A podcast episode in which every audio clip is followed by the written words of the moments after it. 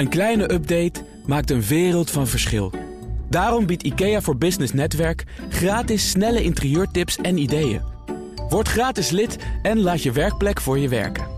IKEA, een wereld aan ideeën. Het aantal deeltijdondernemers ligt ruim 35% hoger dan vijf jaar geleden, blijkt uit cijfers van de Kamer van Koophandel. Dat en meer komt ter sprake in het ondernemerspanel bestaande uit Arco van Brakel, de CEO van het Semco Style Instituut, Jip Salmhout, mediaondernemer en mijn zakenpartner van vandaag, Monique Ansink van Jumbo Spanbandfabrikant. Welkom. We beginnen met jullie eigen nieuws, Jip. Nou, ik was uh, twee dagen terug bij uh, Michelle Obama. En uh, ja, of het nou echt nieuws was of niet, maar in ieder geval de beweging was, was, was heerlijk, zeg maar, om te voelen. 16.000 man en vooral vrouw die allemaal kwamen om naar eigenlijk gewoon een interview met, met haar te luisteren. enerzijds prachtige les, maar ik vond het vond, vooral de, de movement die je eruit ziet, bijna on-Nederlands groot. Op een gegeven moment iemand die I love you Michelle gaat roepen, zeg maar, tussendoor. En vond, ik, vond ik prachtig om te zien. Dus daar heb ik, heb ik zeer van En ja, dat geeft, ja, de, die familie die geeft zo'n hoop, vind ik altijd naar voren. Uh, waar je eigenlijk van hoopt dat er nog veel meer van dat soort stemmen uh, zijn. Ik heb uh, gisteren ook met iemand gesproken die erbij was. En die was ook enthousiast. Dat kan bijna niet anders als je tussen allemaal joelende mensen zit. Oh, Monique was er ook. vrouwelijke onderneemsters. Oké, okay, wat is jouw recensie? Ja, ik vond het een beetje saai, uh, zo'n interview. Ik wilde wat meer filmpjes en wat muziek. En het was gewoon een soort uh, college tour, maar dan zonder interactie met het, met het publiek. Dus dat vond ik een beetje jammer. Huh? Jullie hebben toch echt een andere avond beleefd dan? Nou, nou ja, het format had nog wel meer gehaald kunnen worden. Maar ik vind wel de, de, de, ja, de, hoe zij alleen wel aan 16.000 man het, de energie overbrengt, zeg maar. Dat is, Super. Dat is waanzinnig, zeg maar. En, de, en de les, als je er gewoon goed in luistert. En als je nog voor jezelf dan opschrijft wat je eruit haalt, zeg maar. Dat, dat vind ik wel. Ja, wat heb je opgeschreven dan? Nou, ik vind eh, een van de dingen is um, hoe we eigenlijk steeds meer op zoek moeten gaan om naar je eigen story, zeg maar. Story, um, niet alleen storytelling, maar ook story finding. Maar ook durven echt ons oprecht verhaal te vertellen. En dat, dat is denk ik wel iets wat we in Nederland meer kunnen, kunnen leren. Ik denk ook het zeg maar de, de, de dus wat ze ook was eerder in een speech van when, when they go low, you go high, zeg maar. Nou, dat we dat ook alsjeblieft vasthouden hier. Maar als je zo goed, oprecht en getraind bent, zoals Michelle Obama, waarom zou je dan zo'n interview voor een belangrijk deel willen scripten en het ook redelijk dicht bij je boek willen houden? Het is ook wel gewoon een verkoopshow natuurlijk. Ja, dus het is uh, 17.000 mensen waarder, keer 100 euro uh, entree ongeveer. Dus het is ook een mooi businessmodel, denk ja, ik. Nee, maar ik denk toch dat als je, uh, als je zo ervaren bent, zo'n publiek figuur bent, dan moet je toch iedere interviewer wel kunnen hebben. Dan moet je toch ook juist openstaan voor wat misschien ter sprake komt zonder dat je dat hebt voorbereid. Of zit ik hier te veel ja, de journalist nee, ik, ik, Ja, dat nee, denk ik, ik ook. Denk dat zou ik ook wel van haar verwacht hebben. Ja, het was compleet geskipt. Ik denk dat het gewoon in elke performance is gewoon precies hetzelfde. Maar de boodschap was mooi. En ook hoe zij zich daar staan heeft gehouden. Dat is, was gewoon mooi. Ja. Nou, ik vind hoe de familie Obama zich staande heeft ja. gehouden. vind ik fantastisch. Als je het verschil ziet met de huidige president. Die liegt en bedriegt. Oh, een schandaal zou je kunnen zeggen dat hij zich staande ja, ja, ik vind er waren gewoon eigenlijk geen schandalen acht jaar lang. En dat, dat, dat is die. die... Ja, je, geloof, je, je, je gaat zien dat ze gewoon echt oprecht goede ja. mensen zijn. Dat vertrouw je bijna Precies, niet, zeg maar. Ja. Het is bijna zo goed dat je het niet vertrouwt. Ja, maar als het uh, echt mis was geweest, was het wel iets boven water gekomen. Dus het kan dus gewoon echt. Je kunt ook. En zal Obama ook heus harde besluiten nemen. Ik bedoel, in die stoel moet je ook gewoon een harde jongen zijn. En heel rijk worden van de verhalen van de Obama's op dit moment. Met en dat boek en een Netflix-serie. Ja, maar dat vond ik dus het, het, het bijzondere. Over zij had geëist dat ook een hele grote groep uh, kansarme mensen er konden komen. Dus een deel van de ja. van de wat duurder betaalde zakelijke tickets ging dus naar de kansarme ja, uh, mensen die ook, ook zaten. Maar wat ik wel, kijk of het nou hoe de show zelf, maar vooral die movement, dat gewoon in Nederland 17.000 mensen naartoe komen en daar zitten te joelen en op alles zitten te klappen, uh, dat, dat dat gebeurt. Want ik had het gewoon in Nederland eigenlijk zoiets nog niet zo beleefd dat we zo in emotie in een verhaal op gingen. Zeg maar, wat nog iemand is die dus uit, uit, uit Amerika komt, zeg maar. Uh, nou daarvoor. Ja, en dat... gewoon van ja, je kan, het maakt niet uit waar je geboren bent. Je kan gewoon, je kan het schoppen tot president van Amerika als je je best doet, uh, dan kom je bovendrijven. En dat ja. was natuurlijk gaaf om te ja. horen. Dat claimt Trump natuurlijk ook, laten we eerlijk Ja, dat zijn. is ook hem ook gelukt. Ja, dat vind ik ook knap. Ja, dat kan echt iedereen ja, daarom. We gaan door met de movement. Dat wil zeggen jouw nieuws, Arco. Waar wil jij het over hebben? Nou, ik heb heel anders soort nieuws. Ik was een beetje getriggerd door het feit dat, uh, dat het feit dat oudere mensen langer doorwerken en door moeten werken, om diverse redenen, dat dat een steeds groter probleem wordt op de werkvloer. Ehm, je ziet dat eigenlijk in de bouw mensen al drie jaar eerder willen stoppen dan eigenlijk financieel mogelijk is. Um, er gaan al een tijdje wat pensioendiscussies over hoor. Ja, ja, dat weet ik. Maar het was vandaag weer in het nieuws. En als een probleem dat, dat werkgevers er ook moeite mee hebben en dat ze er aandacht te gaan besteden. En dat is een van de allerbelangrijkste thema's die, uh, waar wij zelf ook mee bezig zijn. En wat ook alleen maar groter wordt. Ik las namelijk ook net een, eh, een heel interessante analyse dat het aantal kinderen per vrouw wat geboren wordt razendsnel afneemt. Echt razendsnel. Waardoor je de bevolkingsgroeicijfers voor de wereld eigenlijk steeds sneller moet bijstellen. Mm. Um, dus we gaan dus, dat is goed voor de wereld, laat ik dat vooropstellen, als de bevolking minder hard groeit. Maar dan gaan we een jaar of 40, 50 een behoorlijk dure samenleving hebben. Waarin we nog langer met elkaar zullen moeten doorwerken om het betaalbaar te houden. Ja, ja steeds minder mensen die moeten werken voor een steeds groter groeiende groep mensen die met pensioen zijn of met pensioen willen. En wat, en wat, volgens mij vooral een punt is, is dat we nog de banen moeten uitvinden wat straks iemand van zijn 65 tot zijn 80ste kan gaan doen. Zeg maar. Nou, en dat is eigenlijk toch een kwestie van uh, de patronen loslaten, de generaties meer met elkaar in, uh, in contact brengen. Um, eigenlijk zorgen dat je dus uh, die, die die generatiekloof die er lijkt te zijn overbrugd door op een andere manier met elkaar te werken. De ervaring aan de jeugd koppelen, zorgen dat mensen elkaars kwaliteiten respecteren. Um, en dat lukt niet in traditionele organisaties met traditionele patronen waar we ons allemaal helemaal de tandjes werken. Dat moeten we ietsje anders organiseren. En dat is wel een thema wat, wat, wat ik heel belangrijk vind voor onze samenleving. Ja, nou ja, je, je hebt er ook je werk van nou, gemaakt. Ja, ik heb daar mijn werk van eh, gemaakt. Ja, dat kan ook werkelijk anders door anders met elkaar te werken. goed nieuws, want uh, ik was afgelopen weekend in uh, in Azië bij een learning over Singularity, Singularity University en over artificial intelligence. En waarschijnlijk is er over vijf tot tien jaar zijn alweer 80% van de banen die we hadden, die zijn er in de toekomst helemaal niet meer. En ik was wel geschrokken als bedrijf ook, want ze zeiden ja, het komt op ons af als een soort tsunami. Dus die golven die zijn nu al onze kant op aan het gaan, maar die gaan ons straks overvallen. En uh, ja, die artificial intelligence, dus dat de, de learning van de computers, dat gaat zo snel. En we zitten echt aan die onderkant van die hockeystick.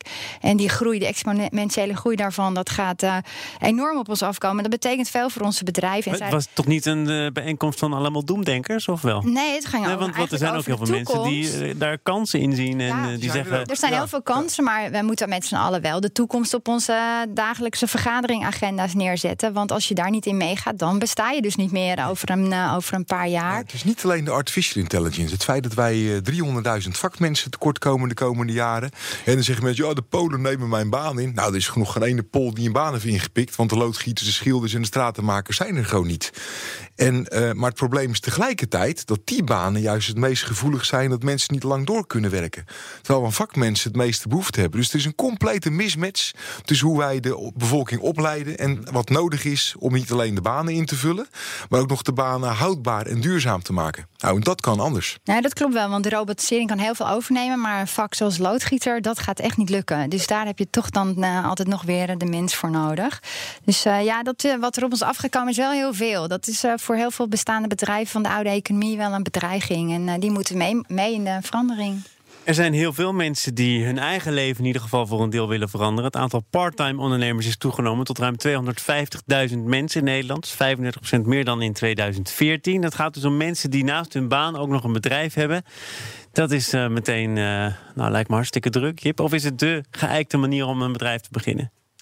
Nou, het, eh, ik, ik zat het ook te lezen en ik, uh, ik, ik, ik, denk dat het wel. Het is vaak de start van ondernemerschap. Want je hebt over het algemeen. Is het niet in één keer. Is het een bak investering en kun je je onderhouden. Het vraagt alleen wel extreem veel van de verantwoordelijkheid van. Denk ik beide kanten. Werkgevers, maar vooral werknemers ook wel. Want het, uh, uh, ja, je, hoe ga je ermee om dat de tijd. Uh, dat je niet zomaar je werkgever ook opzadelt met. Goh, die mag even op mij passen. totdat ik klaar ben voor de echte stap. En dat zie ik zelf wel in de millennial generatie. Ik heb zelf veel millennials voor me werken die allemaal als droom hebben om ooit ondernemer te worden. Uh, oh, dat weet je al. Dat ze op een gegeven moment uh, komen ze al met sollicitatie komen ze daarmee binnen, zeg maar. Dus dan, dus dan heb je wel en dan heb je vaak wel het gesprek hebben wij ook met veel van onze mensen van ja, hoe, hoe ga je daarmee om en wat ja, en wat voor een tijdspad zie je het? En wat me daarin opvalt dat nog niet altijd iedereen het verantwoordelijkheidsgevoel heeft van als je zegt van ja, ik wil over twee drie jaar die sprong maken, um, dat uh, dat je dan ook snappen dat er consequenties zijn dat je misschien minder in ze investeert qua opleiding of, of dat soort zaken. Ja. Want dat doe je.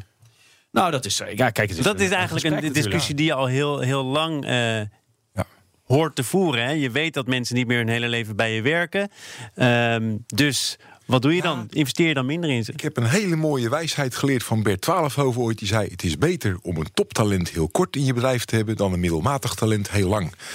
En dat is ook een andere kijk. Dus waarom zou je niet twee jaar lang gewoon zo'n toptalentse ondernemer in je bedrijf hebben. Oh, nee, ja, en helpen dan kan, vervolgens. Het kan soms een hele goede keuze zijn, zeg maar. Maar het is wel het is een bepaalde verantwoordelijkheid. En nou, een ander voorbeeld. Ik heb ook wel eens iemand gehad die zei van nou, ik wil gaan ondernemen. En ik wil eigenlijk een soort concurrent gaan opbouwen. Ja, vind je het goed dat ik dat uh, de komende uh, jaar zeg maar naast, uh, hiernaast doe, zeg maar. Ja, en dan, vind ik, dan is, helpt het soms ook wel overigens om gewoon duidelijk te zijn en zeggen ja, prima als je dat gaat doen, maar dat betekent wel ook consequenties erbij. En dat betekent dus ook dat je dat niet dus kan combineren eventjes hier. Maar dat meer de, de duidelijkheid dat geven, dat is denk ik het belangrijkste. Ja, maar dat is een stukje ethiek, dat, dat doe je gewoon niet.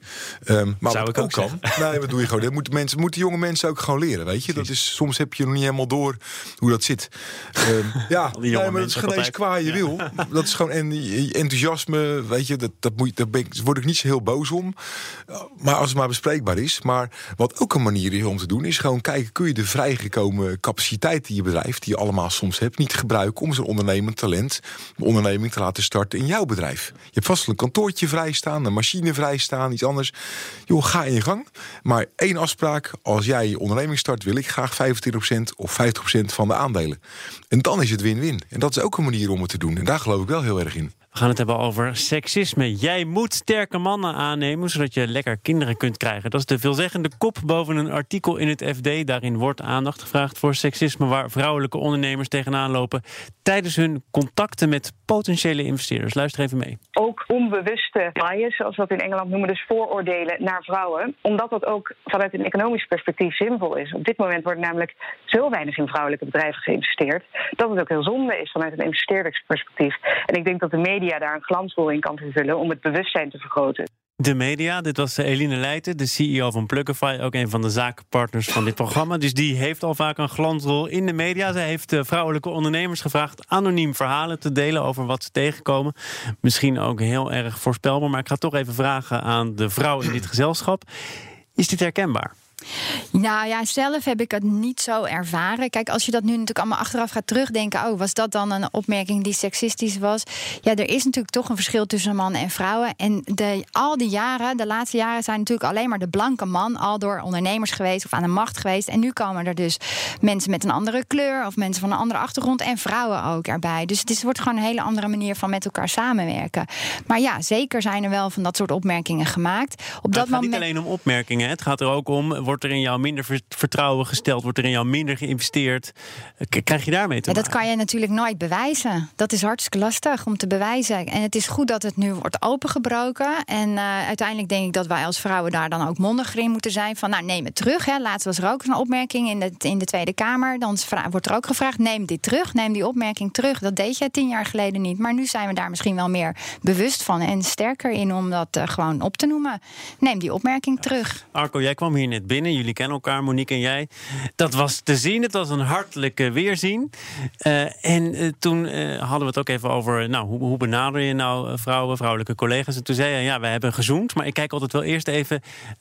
wil de ja. tegenpartij dat ook? Ben je er zo ja, nauwlettend mee bezig? Zeker sinds het hashtag Me, MeToo-tijdperk ben ik me wel bewust van... dat je als man daar wel een, je gewoon bewust van moet zijn. Dat niet iedereen daarvan gediend is.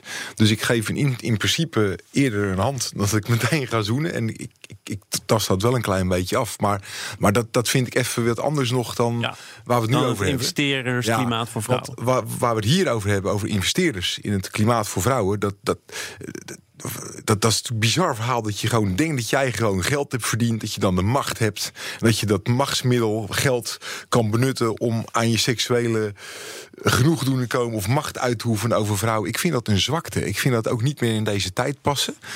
Um, maar bijvoorbeeld vragen naar de privé-situatie van, van welke ondernemer dan ook. Hè? Je kunt aan, aan een man vragen: heeft hij kinderen, heeft hij andere plannen, wil hij misschien een ander bedrijf beginnen? Verzin het maar. Bij vrouwen wordt dat ook gevraagd: hè? heb je kinderen, hoe ga je het combineren?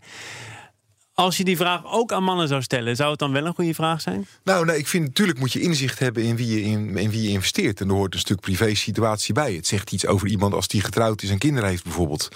Um, dat zegt iets. Het geeft namelijk uh, nadelen. Misschien is je minder tijd, maar je hebt waarschijnlijk ook meer verantwoordelijkheidsgevoel. Dus er zitten alles heeft een voor- en een nadeel. Maar wat mij is opgevallen is dat vrouwen die in staat zijn om een bedrijf te runnen, die tegelijkertijd gewoon uh, kinderen thuis hebben en die daar twintig ballen tegelijkertijd in de lucht houden. Ik vind dat een hele grote prestatie. En over het algemeen hebben die hun zaakjes wel heel goed voor elkaar. Ik heb eh, een paar weken geleden was ik in, uh, in India. En ik heb in, uh, in Bangalore heb ik een workshop gegeven voor 53 vrouwelijke Indiaanse ondernemers. Nou, de energie, de power. En dan in een land waar dat helemaal niet gebruikelijk is dat vrouwen ondernemen. En als je ziet wat een purpose die vrouwen hebben, van de energie, hoe ze de bal in de lucht houden, hoe ze moeten knokken. Tegen een veel seksistische samenleving dan wij hebben. Ja, ik, ik vind het als mannen zo kortzichtig dat we dan denken dat we, omdat we geld hebben en man zijn, wel even macht kunnen uitoefenen. het moet denk ik starten bij de investment committees, zeg maar. Tuurlijk. De, bij de investeerders, dat daar een gemix moet komen van, uh, van verschillende types, zeg maar. En uh, ja, types even zo van alle rangen en standen bij wijze van spreken. Dat, daar, want daar zit volgens mij de. Ja, de kijk, het is, het is allereerst zeggen, het is vreselijk kortzichtig dat dit gebeurt vanuit een mannenperspectief. Maar blijkbaar begrijpen mannen beter mannen dan. Nee, leid ik eraan af, zeg maar. Uh, niet professioneel, maar dat, dat leid ik eruit af. Ja, ze denken dus volgens mij moet het in de core moet, moet je, zit daar de, uh, de oplossing. En daarnaast ook, ik snap ook niet als je een modern investment fund hebt, zeg maar, dat je het op die manier doet. Want het, het is volgens mij in alle onderzoeken de diversiteit uh, dat het werkt is aangetoond. Ja, alleen in de praktijk gebeurt het nog steeds niet. Dus het zou je als investor zou je gewoon moeten zeggen, we hebben gewoon 50-50 in het panel die erover gaat, uh, mannen en vrouwen. En dat is ook wetenschappelijk bewezen en onderzocht, dat je dan ook op een andere manier ernaar kijkt. We hebben twee weken terug hadden we een seminar gegeven voor vrouwelijke ondernemers om te investeren. Het zit ook aan de ene kant aan de kant van de investeerders, maar het zit ook wel bij de vrouwen zelf, want die zijn toch ook voorzichtiger. Dus die gaan ook niet zo heel snel op zo'n investeringsfonds af. Dus daar is ook nog wel wat in uh, te behalen. Maar als je dan naar een investeringsfonds gaat, dan moeten er wel mannen en vrouwen zeg maar tegenover je zitten en niet alleen maar mannen, want die kijken toch vanuit man-perspectief. Hoeveel wetenschappelijk onderzoek, hoeveel studies, hoeveel zwartboeken, hoeveel moet er allemaal nog worden gedocumenteerd voordat er ook echt iets verandert? Want we weten het al, hè? divers investeren, dat leidt tot betere resultaten. Een divers team leidt tot betere resultaten. Seksisme zal allemaal niet meer moeten. Het wordt allemaal buitengewoon vaak naar buiten gebracht. We hebben het er ook regelmatig over in dit programma. En de praktijk is toch nog altijd zoals die nu is. Nou, gewoon nu doen. Gewoon nu mee starten. En we, dat iemand laatst ook zei van ik ga niet meer in een panel zitten als er niet 50-50 vrouwen en mannen Iemand is Prins Constantijn. Dat weet ik. Maar ik bedoel, dat is dan. Uh, hij, kan, hij zegt dat, maar hij doet het misschien ook wel. Maar laat, al, laten alle andere mannen en vrouwen dat dan vanaf nu ook gewoon doen. Dan, ik kom niet meer als er geen vrou andere vrouwen in het, uh, in het bestuur zitten of in het, uh, in het panel. Als je dat allemaal afspreekt, dan gebeurt dat niet. En dat je er nu nog wel bent. Ik kijk even om me heen, maar je bent ja, de enige vrouw. Dat is wel ja, maar erg. daar waren wij blij ja. mee. Want ik, ik voelde ons een beetje ongemakkelijk om als man over dit onderwerp te praten. Maar gelukkig was Monique er. Maar we kwamen ook die mevrouw van Carmijn Kapitaal tegen. Die hebben ook nog even wat gevraagd. En die vertelde dit ook van die diversiteit, hoe belangrijk dat is. Ja. Um, en eigenlijk heb je drie soorten diversiteit nodig om een bedrijf goed te laten draaien. Strategische diversiteit in soorten mensen. Uh, starters, uh, bruggenbouwers, uh, consolidators. Gewoon mensen die die mix hebben. Die voelt ongemakkelijk, maar die heb je nodig om goede besluiten te kunnen nemen. Je hebt culturele diversiteit nodig, dus mannen, vrouwen, maar ook andere afkomsten in je organisatie. En je hebt functionele diversiteit nodig. En die combinatie. Wat is functionele diversiteit? Dat is gewoon echt een multidisciplinair team, eigenlijk waar het op neerkomt. Maar als je alle drie de functionaliteit, alle drie de vormen van diversiteit hebt, dan heb je de, grote kans, de grootste kans op een effectief team. En daar moet je eigenlijk naar kijken. En dat geldt dus ook voor een investment committee. We moeten ook nog even kijken naar uh, het nieuwste speeltje van Samsung. Een opvouwbare telefoon werd ook gepresenteerd met de nodige poeha. Dreigt niet voor de eerste keer uit te lopen op een fiasco, want de Amerikaanse techjournalisten die hebben hem mogen testen. En wat blijkt? Hij is binnen twee dagen is hij stuk. Een telefoon die 2000 dollar moet gaan kosten. Jip, hoe kan dat? Ja, nou, vernieuwing en innovatie kost gewoon heel veel pijn. En wij hopen altijd dat een nieuw, nieuwe gadget dat dat meteen altijd helemaal goed gaat. Maar je hebt gewoon heel veel iteraties soms nodig op een, op een nieuw iets dat het goed. Samsung, dat, ja, nee, dat het Samsung budget. Ja. maar dat laat zien hoe moeilijk het is. Hè. Dus we willen iets opvouwbaar, een opvouwbaar scherm uh, maken in dit geval. Ja, kijk, we hebben. Um, het is altijd heel mooi. Je hebt de hype cycles al laat dat zien met nieuwe, nieuwe technologie. Hoe ver hype en iedereen denkt dan het wordt nu meteen gaat het huge worden. Maar uiteindelijk het kost gewoon tijd voordat bepaalde dingen echt massa goed werken. Uh, en we zitten nu op zulke, op de nanometer zitten we, zitten we te innoveren, zeg maar, wat dat betreft. Um, Overigens vind ik het dan altijd wel weer mooi als je terugkijkt naar bepaalde innovaties. Als je dan kijkt terug vijf jaar geleden van wat er dan was en hoe dat dan nu, hoe het opeens allemaal normaal is. En zo zal, ja, ik vraag me nog steeds af met het opvouwbare scherm, waarom heb ik het nodig? Maar over tien jaar zullen we waarschijnlijk zeggen van goh, hoe heb je het ooit zonder ja, doen? Ja. het zonder had. Ik snap het niet. Ik heb het uh, verweer van Samsung er ook even bij gepakt. Toen een journalist zei hij is alweer kapot. Toen heeft Samsung gezegd ja, dan had je het uh, beschermfolietje erop moeten laten zitten. ja. ja, dat doe je ook hè, met een nieuwe telefoon. Maar, maar goed, jij daar eigenlijk net zo uh, relatief laconiek tegenaan als Jip? Um, innovatie, dat uh, ja, kost nou eenmaal tijd dingen... en dat doet pijn? Ja, nou, het kost nou eenmaal tijd. En, en dat, dat klopt. Maar onder de druk van, van concurrentie zie je dat producten dan soms te snel op de markt worden gebracht. En het hele interessante is dat ze dat bijvoorbeeld. Ik had toevallig vorig jaar, vorige week een event over de Toyota Way. Uh, dat was ontzettend leuk om wat meer over de Japanse cultuur te leren. En wij, wij werken zelf ook met een Japans team. En in Japan is lange termijn is langer dan 200 jaar. Wij denken lange termijn is vijf jaar of langer. Maar daar is 200 jaar lange termijn. En juist door die lange termijn manier van denken... zie je dat Japanse bedrijven dit soort problemen minder hebben. Anderzijds vind ik dat de Japanse techbedrijven... komen ook weer niet meer helemaal mee. Dat is hun probleem. De film ja. ook laat, daar ja. vergrijzende society. Ja. Uh, veel erger dan hier nog. Ja, overigens vind ik wel... Ja, je ziet aan Samsung, die experimenteert gewoon meer met dit soort dingen... en is toch dan een soort follower soms op technologie. Ja, maar dat doen ze dus bij Toyota ook. In het Toyota Way. Dus je kunt ook binnen die lange termijn filosofie experimenteren. Maar er is een tweede element wat Japan heel leuk doet. Die hebben dus... Um, als wij het over klantloyaliteit hebben, dan willen wij de klanten loyaal zijn aan ons. Maar zij zeggen nee, nee, nee, klantloyaliteit is wij zijn loyaal, aan de klant. Dus van de miljoenen Lexus gaat er geloof, gaan er geloof ik drie mis. En dan zijn ze aan drie klanten niet loyaal geweest. Nou, dan gaan ze niet harikiri plegen of zo, zo erg is het niet. Ja, maar moeten wel Maar er worden wel... Nee, nee, ook niet. Nee, nee, nee. nee. Er wordt informatie, kennis wordt gedeeld. Je mag, iedereen heeft de verantwoordelijkheid om de productielijn stil te mogen Toyota leggen. roept ook regelmatig uh, auto's terug natuurlijk. Ja, ook dat. Ja, klopt. Er ja, het is een beetje trial and error misschien. Dat is een nieuwe manier van uh, innovatie, uh, trial and error. Zeggen, maar Samsung heeft dat natuurlijk al eerder gehad met die ontploffende batterijen. Waarvan ik zag dat dat 6,5 miljard heeft gekost. Dan denk je de volgende keer toch twee keer na.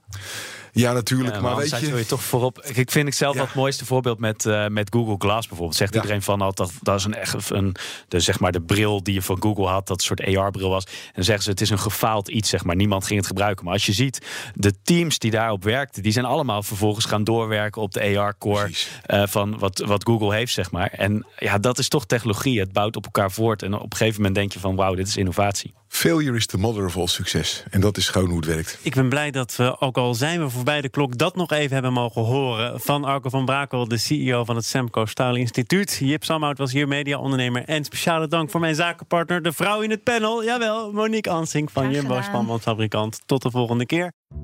Als ondernemer hoef je niet te besparen op je werkplek. Want IKEA voor Business Netwerk biedt korting op verschillende IKEA-producten. Word gratis lid en laat je werkplek voor je werken. IKEA, een wereld aan ideeën.